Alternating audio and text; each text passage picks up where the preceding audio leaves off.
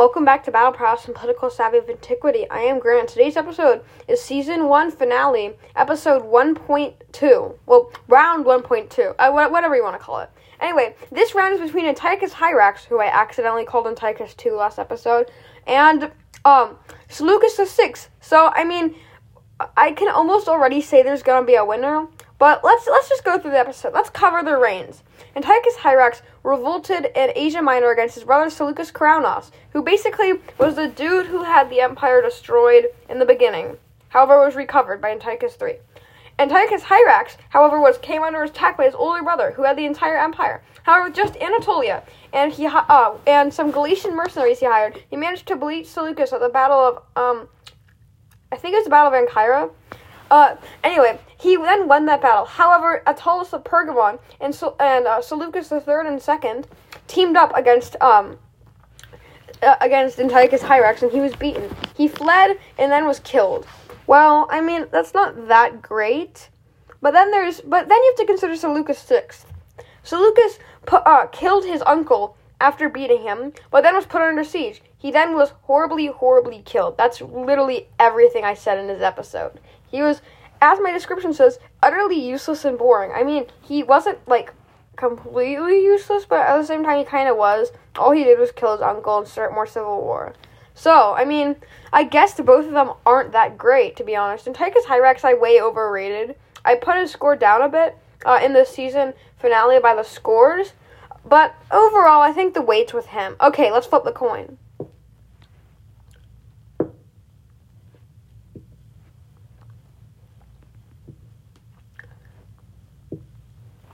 Okay, that was shocking. Um, let's begin the battle. Uh, they have the same setup as last battle, which was uh, which was 28,000 men. I don't really want to go through all the categories again. Anyway, the, the battle begins with the skirmishers engaging, with uh, Antiochus Hierax getting the slight advantage. His skirmishers then pull back behind the line, and his elephants charge forward, getting many kills off Seleucus's phalangites. However, soon the elephants are speared down by the second row.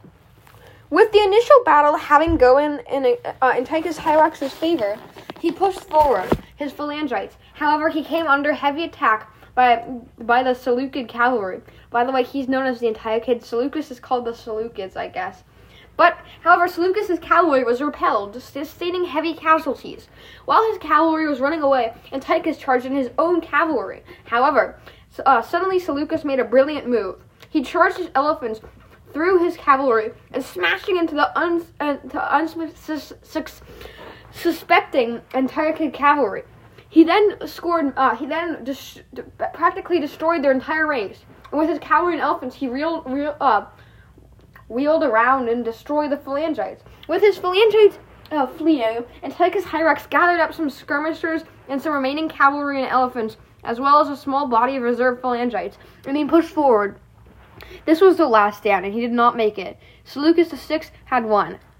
This battle was really surprising for me. Like when the coin flipped, I was so shocked when it hit it when it um got onto Antiochus, sorry, Seleucus sixth. So I guess Seleucus sixth is moving on, and a move that probably surprises all of you. I mean, it surprised me too. Although Antiochus Hierax wasn't that great, Seleucus sixth was he literally his his description was utterly boring and useless. But he moves on. He moves on. Do not question it. Anyway, as always. Thank you for listening. I hope you join me in my next episode. Bye, guys.